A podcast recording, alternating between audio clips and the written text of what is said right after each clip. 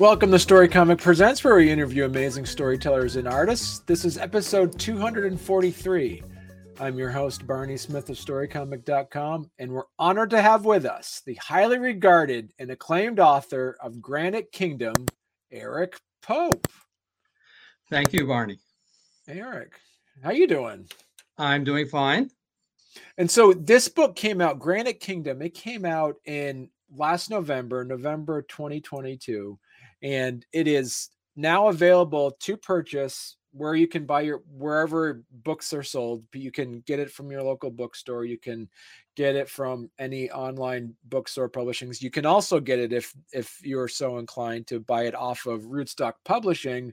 So we'll probably talk near the end of the and near the end. But you also got the bug. Now you're writing a second book called the Macedonian Sun. Correct. Now you're doing the homework. Yes, well, that that was that's actually the first book uh, that I wrote, and but it's been a lot harder, a lot longer road to get it published. I have a I have a pu- publishing contract that I signed uh, last summer. I was just notified a couple of weeks ago that it won't come out until spring of twenty twenty-five. Oh, which wow! Is, okay, which is very you know that's almost three years. Rootstock.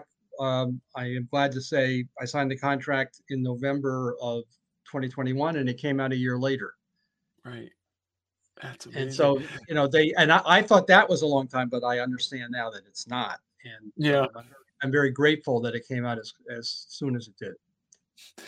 You know, and I, I gotta say, like, I, somebody who is, you know, from from Vermont, and I really understand that everybody knows about Rock of Ages quarry. Everybody knows about Barry, Vermont being central to the quarrying and the granite industry. Learning about this book that you put out there, you were really talking about, because you know Hardwick very well, that Hardwick actually was the biggest finished granite producer in the world. Is that how it was? Yes. Well, we say the country, but I, I think it was the world. Um, the, the the granite there, there was a huge there was a, a huge deposit of granite in Woodbury, about seven miles south of the village of Hardwick. Hardwick was on the rail the main r- railroad line, uh, what was the Saint J and L. C. for a long time, uh, and they the granite was not as as refined as the Barry granite, but it was a very good quality. It was very uniform, and it was well suited for, for construction of buildings. Mm. And uh, the early nineteen hundreds was like a golden age of uh, c- classical architecture, where they put up new state capitals, city halls, post offices, and um, the granite from Hardwick uh, was used in many of those buildings. Uh, and it really was the, the leading provider. Um, its first big contract was for the Pennsylvania State Capitol, which uh, required four hundred thousand tons wow. of stone, of finished stone. So that far exceeded what Barry was doing. Barry was, you know, uh, had had had monuments and and things that were very refined and and great artwork, but in terms of volume, Hardwick was way ahead of everybody else for. Unfortunately, for a short period of time, really the time before, from around nineteen hundred until uh, World War One, mm. and then it went into a decline during the twenties and and petered out when when the Depression came. Right. Now, how long were you sitting on this story? And a long, long time, a long time. So, talk to us a bit about you. And, and you you mentioned also in a previous interview that you're talking about that you just really like to read some of those the the historical events through the Hardwick Gazette, and specifically pre-World War One era. What was about that era that really kind of drew you into drew you into the stories? Well, right. So when when um, when we bought the paper, we we lived right on Main Street above the office, uh, and in the attic there were all these uh, bound volumes of the newspaper, and I liked history, so I turned that into a source of a column going back five, ten, and eighty years back. And that era was when most things were so much w- was going on. I mean, it was an, it was an industrial town. It was a town that had um, electricity had was taking over from steam. and they had cutting edge te technology for their time. Mm-hmm. um, and they that allowed them to produce a lot of granite very quickly. Uh, they were also a union town, so that attracted workers from Europe and Canada. So they had a lot of skilled workers from from, from, from Italy who, who did the fine work. Uh, and it, it was a very successful place, and really um, the, the leader in this industry, mainly because of one person who happened to be a great salesman. So he went out and got the contracts, and then he came back and he had had very good managers of his company and very good workers, and they produced a great volume. And so what made you decide to actually turn this into, as we say, it's like historical fiction? There's a little bit of mystery, and there's a little bit of, as you, as you tell the story a bit, what made you decide to make this as a historical fiction and make a fictionalized town called Granite Junction instead of using Hardwick? And instead of making it into more of a historical book of actually just right. being historical. Yes. Well, uh, I, I think it um, novels uh, kind of can give uh, uh, kind of can, can put emotion into a story and, and mm. give it lifeblood if, if the author is successful at, at doing that. Um, and it's, it's more, it's more engaging. Um, and, and you also, the author has to attempt to make you feel like you are there, and that that that helps the reader a lot as well. I mean, there have been very good histories written about Hardwick. In fact, one of the great resources that I had was uh, from a man named Paul Wood, who is a summer resident in Walden, and he did he's done exhaustive research on the technology used by the granite companies in Hardwick, as well as the railroad. And he, mm. like he mapped out all all of the railroad spurs in, in the village of Hardwick, of which there were like thirty. Um, wow. So, but that you know that doesn't tell a story that grabs you. Um, when I was when I started to research it, um, the the um, the president of the Hardwick Historical Society, another great resource, um, her name is Wiz Dow, mentioned that uh, that there were two there were there were thirty. different companies going on in and out of business, and but they're in Hardwick and in the granite industry in this time period. But um, there were two main players, and uh, one was this man George Bickford, who was the great salesman. The other one was the guy who actually first saw the potential for the for the granite quarry in Woodbury, but um, he lost his financing, and and and when he came back in, he never caught up to what Bickford was doing. And he became a second fiddle, and um, Wiz Dow said, and, and from what she had read, he didn't like that very much. Mm-hmm. And that, and I said, okay, well, there, there's a start, there's a conflict that, that I that I can work with. Um, and uh, but then beyond that, you have to have a protagonist, and you have to have a well, really you should have a villain. You have to have boy boy meets girl, uh, and so the, this book has those things. Um, And the villain works for um, the second fiddle producer, and and has a real hatred for him, and uh, decides to to sabotage his operations, and several deaths result from it. And and I believe that the sabotage actually. That's actually based off of real historical events, correct? Well, uh, well, the accidents, the accidents. are true. Um, right. They weren't sabotaged as far as far as we know. Um, oh, okay. Uh, but they were. Yes. It, uh, granite is the granite industry was a dangerous industry. People, you know, th these these huge blocks. If it tipped over, a man would be crushed. Um, all sorts of things can happen. You know, if, if in the, the first accident, um, he he cuts a cable, but if a, a cable breaks. You know, this thing that weighs twenty tons is out of control, and anybody who's in its way is going to get killed. So you mentioned that you, you, you found the time frame you wanted to tell this story. Second to that is when you actually had to create characters and protagonists. And the pr protagonist is a young reporter for the, the newspaper. Uh, and in addition to the granite industry, this book is a lot about a weekly newspaper in that era, and um, and of course that draws from my, my personal experience, but it also reflects the time, the, the technology at that time, and, and how things were uh, handled by newspapers. Once I once I had a villain um, mm-hmm. whose name is Bob Blackstone. Uh, that he he kind of drove that that storyline. I mean, he, okay, he was the wow. one who was right. who was who was doing these uh, these bad deeds, and it was up to the reporter eventually to to try to figure out what what was happening. Bob Blackstone, uh, from my point as an author, was always fun whenever I had him on stage, because he was going to do he was going to do something bad. He's going to say something bad. He's a bad guy. But yet he also had a back. He also has a backstory. He he he had wanted to be to own a granite company himself, and and he kind of got um, t- t- taken advantage of and got put behind the eight ball. But he's a very good worker, and right. the, the the the second producer, the second the second fiddle um, producer, uh, grabs onto him because he's he's a very good worker, and in that from that position, he's able to do what he does.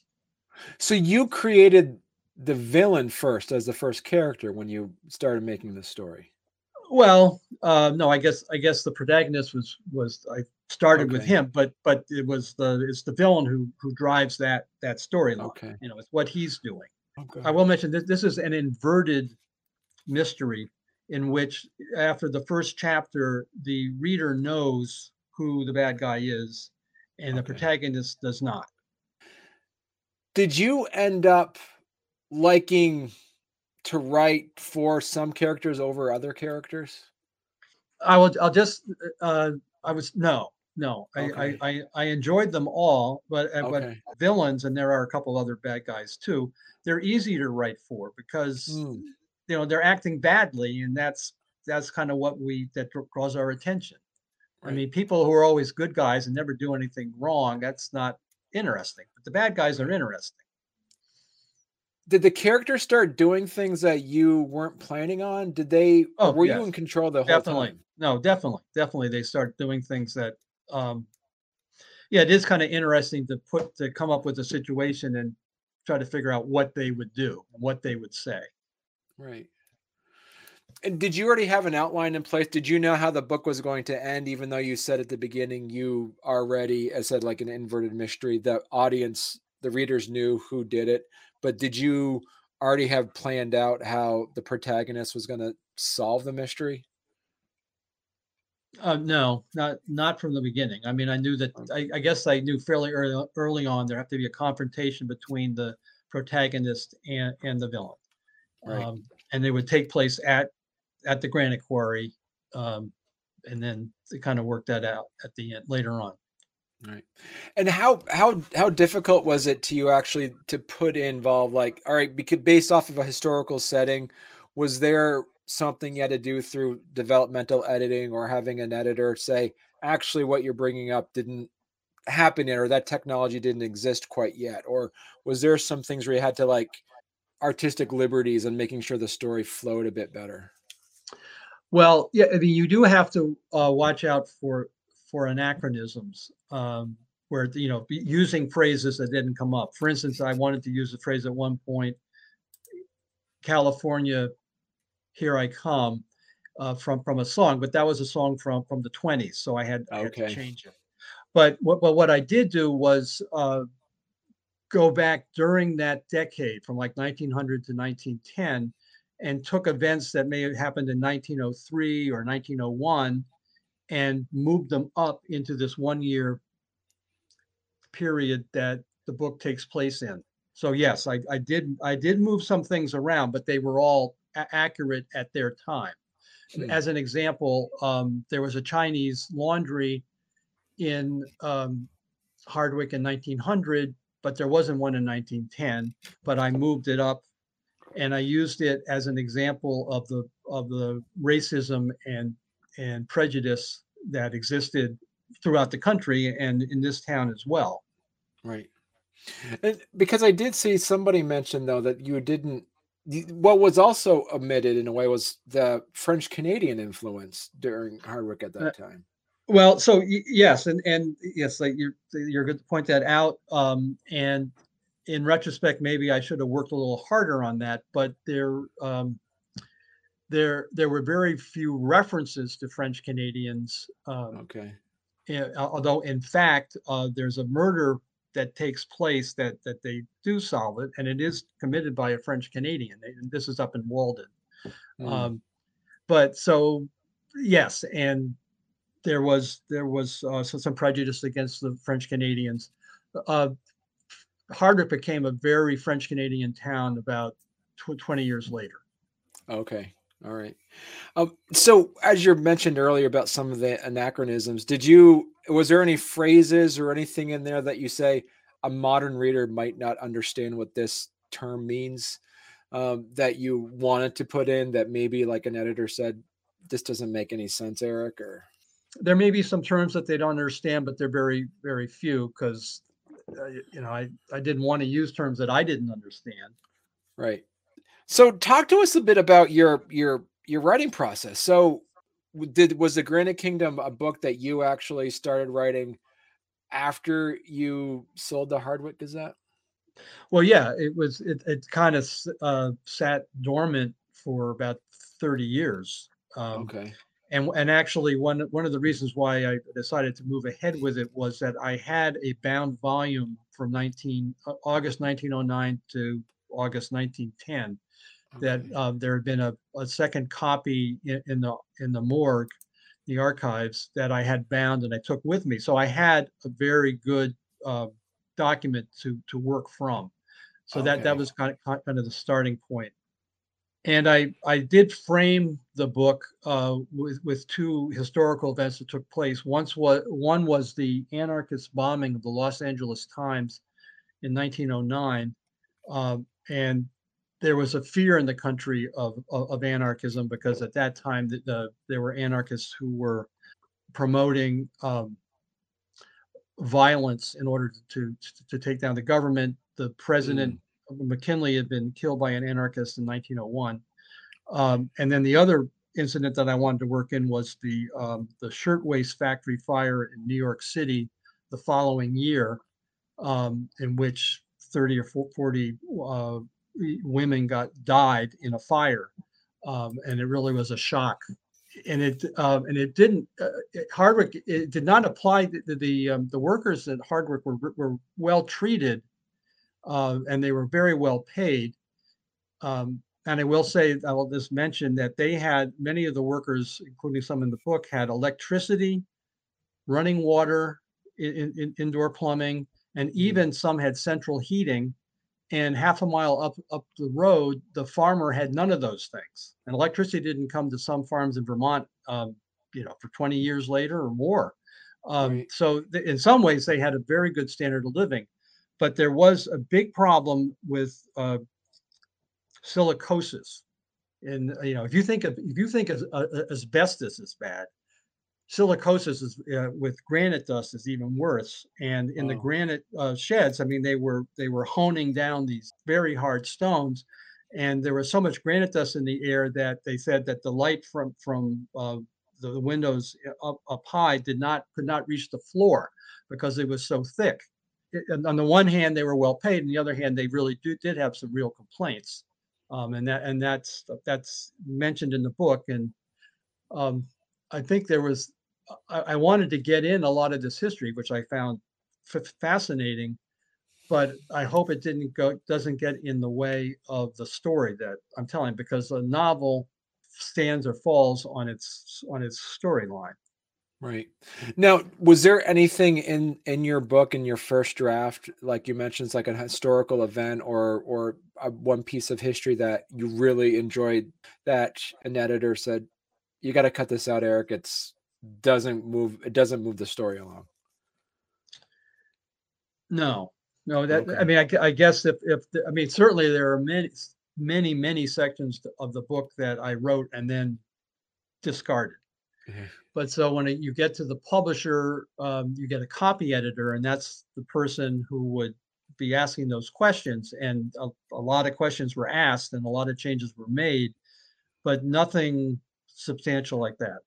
How did you find the time to sit down and actually uh, get this book finished? Well, I, I didn't start this in t- until I, I retired. So, um, and I, I mean, I was kind of interested in, in writing books in the past, but I just put it aside because, and didn't quit my day job because I knew I couldn't, I felt I could not make a living at it. And I think mm-hmm. I was correct. Um, so I retired and then I had the time. And um, so writers have different methods, but I would uh, just sit every five or six days a week. I sit down in the morning and I would devote the morning to to writing.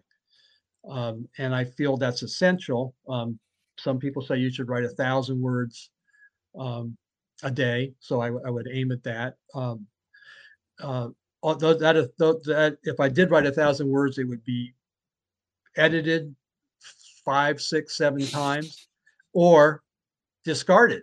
Just saying, oh, right. This didn't work. So there, you know, there were many days, maybe maybe entire weeks that I was working on something that ultimately didn't get in, into the book. That does give it a little more depth. In, or I mean, I, I it gives me a greater sense of of what, even if something ends up just being one paragraph, at least I know the backstory to that paragraph, and that's helpful. Right, right. And and so, is it something along the lines where are you? long long handout, or are you somebody that will type it right out and delete, or how does that work for you? Well, yeah, I certainly know of people who, and have heard about people who write longhand. Um, because I was a journalist, I was used to writing on first a typewriter and then on, on a computer, and I, right. I won't I won't do it any other way. And um, there are other people um, that uh, that dictate it now. You know, you can dictate it, you can have the computer read it back to you, which my wife does, but I don't. Um, so, I mean, so I am old fashioned, but old fashioned now is just using, you know, a laptop. That's old fashioned. Right. Um, and so as you brought it up is with your journalism background, how has that helped you be a, a good uh, long prose fiction author? Uh, well, I, I don't think it helps you with, with the creativity, or it doesn't help okay. me with, with, with the creativity. Um, I, I cer- certainly think that, you know, when you have constantly been writing, and it doesn't necessarily just be journalism, I think it could be true of, of, of a lawyer as well, mm. for instance. Um, I think that, that, that just the constant habit of working on it. Uh, I think, I think journalists are used to, to editing. Um, you know, I was a writer and an editor, and so a lot of self-editing is, feels very um, natural to me. So w- when you when you put out the draft, were you were you able to find Rootstock right away, or how did that work? I I was going the uh, the traditional route of trying to get an agent, and um, my first book failed. I failed to get an agent. Second book, I failed to get an agent. So then I was uh, plan B is to go directly to to um, publishers. And in the case of this book, I, I said, well, I want to have a I want to have a Vermont p- publisher because that will be the main market, and they will have a good feel for for, for the topic. So that that's how I found Rootstock. Were they the ones that picked mm-hmm. out the, the cover design? And yes, they did. And uh, and it's interesting. They they came up with a couple of they gave gave me like gave me like five versions, and I showed it to a bunch of other people, and um and. A couple of us agreed that we liked one cover that showed that had two pictures on it, one of a village and one of the of the quarries, because that's what this kind of was about. Right. And uh, Steve Steve MacArthur at Rootstock, he he listened to me and said, "Well, that's fine, but we've already decided that it's this." Um, this and and and he and he was right. He was right. I mean, I I mean, I acceded. Um, to it because I knew he had more experience, but the more I thought about it, the, I mean, I always liked it, but um, the, I think it's a great cover. Um, right. And that, and that is, that is uh, the Fletcher, well, the, what was called the Fletcher Quarry, um, which is actually described like on page three of, of the book, coincidentally. Why make a fictional town in the first place? Why did you not want to say this is a fictionalized version of Hardwick and kind of give Hardwick that name? Well, I thought it was important to be fiction. The, the, the actors have to be fictional because it's, as soon as I presume mm. to know how they're going to act in a certain scene or what they're going to say or what they're thinking, I mean, it has to be fictional. I mean, so this this man who this great man uh, who who drove this industry, George Bickford. I mean, he's clearly who George R- Rutherford, the um, the owner of the big company in the in the book. He's clearly that's who he's based on, but he has to be a different character because right. you know I don't know what he was thinking, um, right. and I'm and I'm attributing thoughts to him that you know maybe are unfair. Now I I don't it, well actually. I mean, I do make some, some suppositions, and he does make he doesn't make mistakes. Um, that uh, it has to be a fictional character. So once I once you make that decision, well, um, uh, this has to be a fictional place. Okay. In my mind, right. even though right. it's clearly Hardwick, and there's a map in the in the in the book that's based on Hardwick. I mean, you you would recognize it, and I'm sure you do recognize it. Um, and but it. And and I I wanted I want the purpose of writing the initial purpose of writing the book was to let people in Vermont know that Hardwick had a had a real uh, fine history background. I mean, when I was there, Hardwick had a reputation as being a hard scrabble and very rough town, uh, and I don't think that's the case now. But that was the reputation that it had, and it and yet it, the, people didn't realize how successful it had been back in nineteen ten. Right. And so I'm really curious as well as that is, is there any, because it takes place in nineteen nineteen, nineteen ten, around that era, pre-World War One, uh, is there any desire or drive to maybe tell another story with the same characters, like in, uh, say, uh, years later?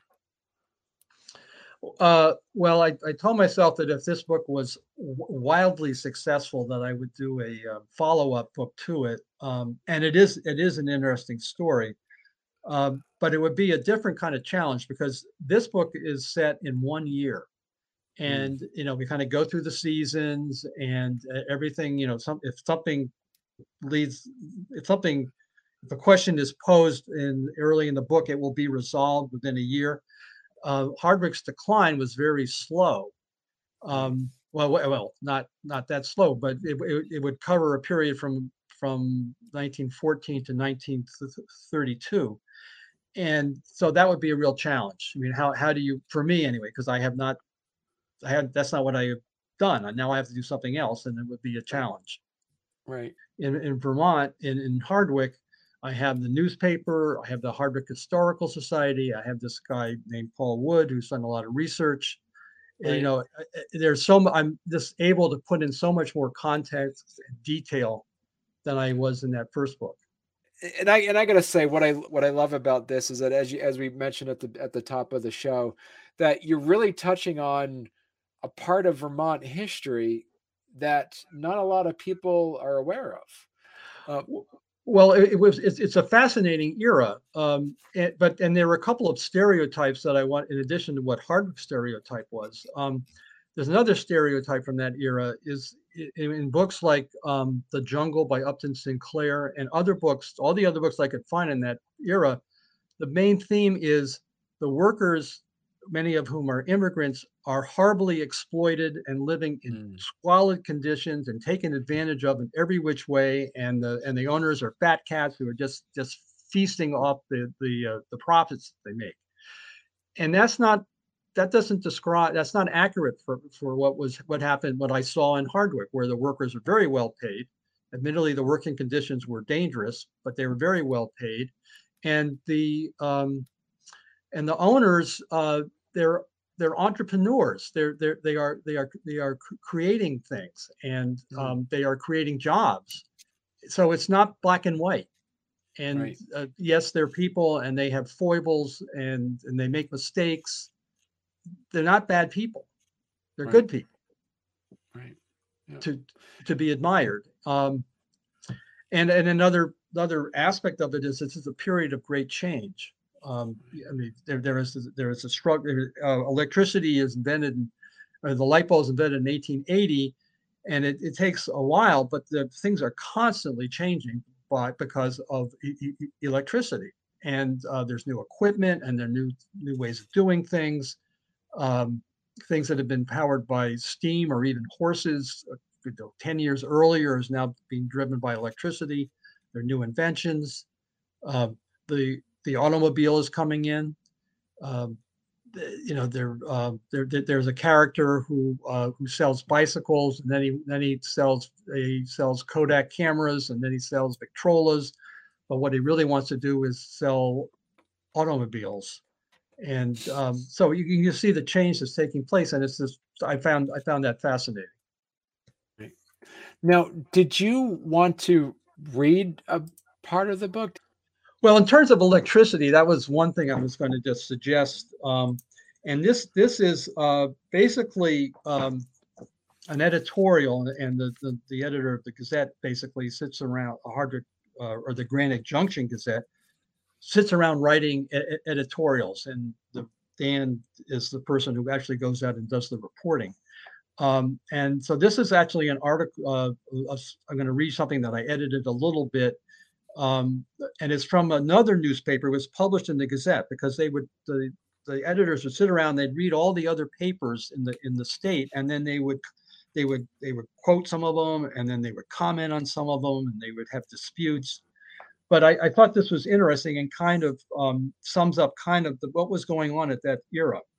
Okay. So this is this is the editorial. We are privileged to be living in an age of miracles. We assert today that a certain thing is impossible, and we find tomorrow it is an accomplished fact.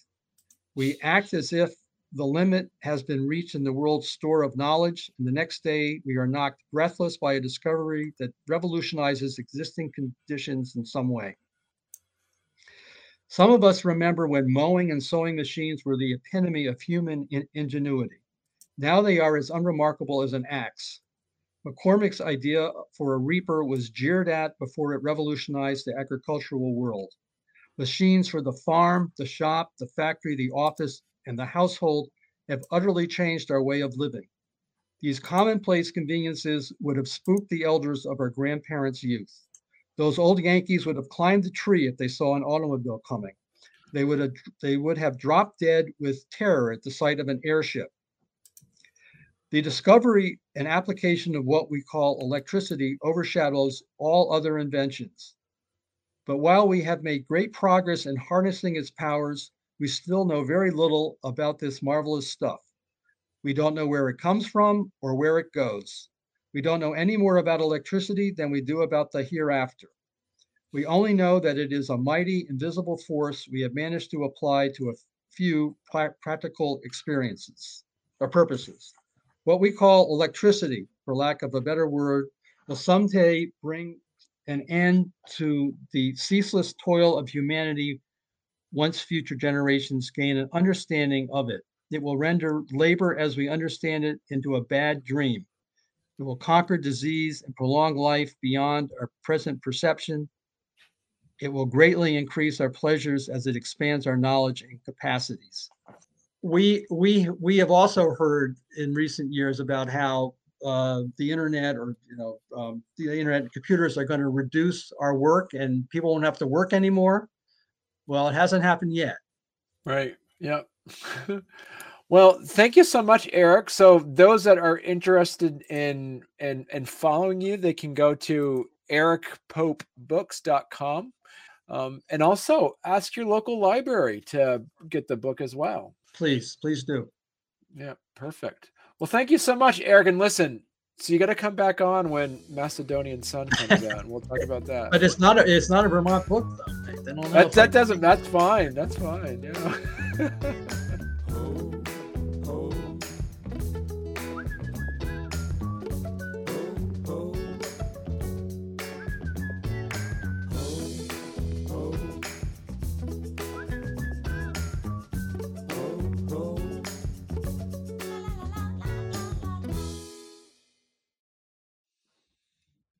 Very Vermonty, very Vermont-esque, Vermontish.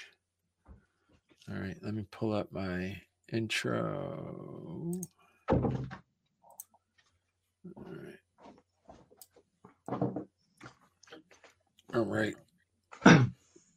Okay, let me just do the intro and we'll jump right into it. Okay. okay. All right, here we go.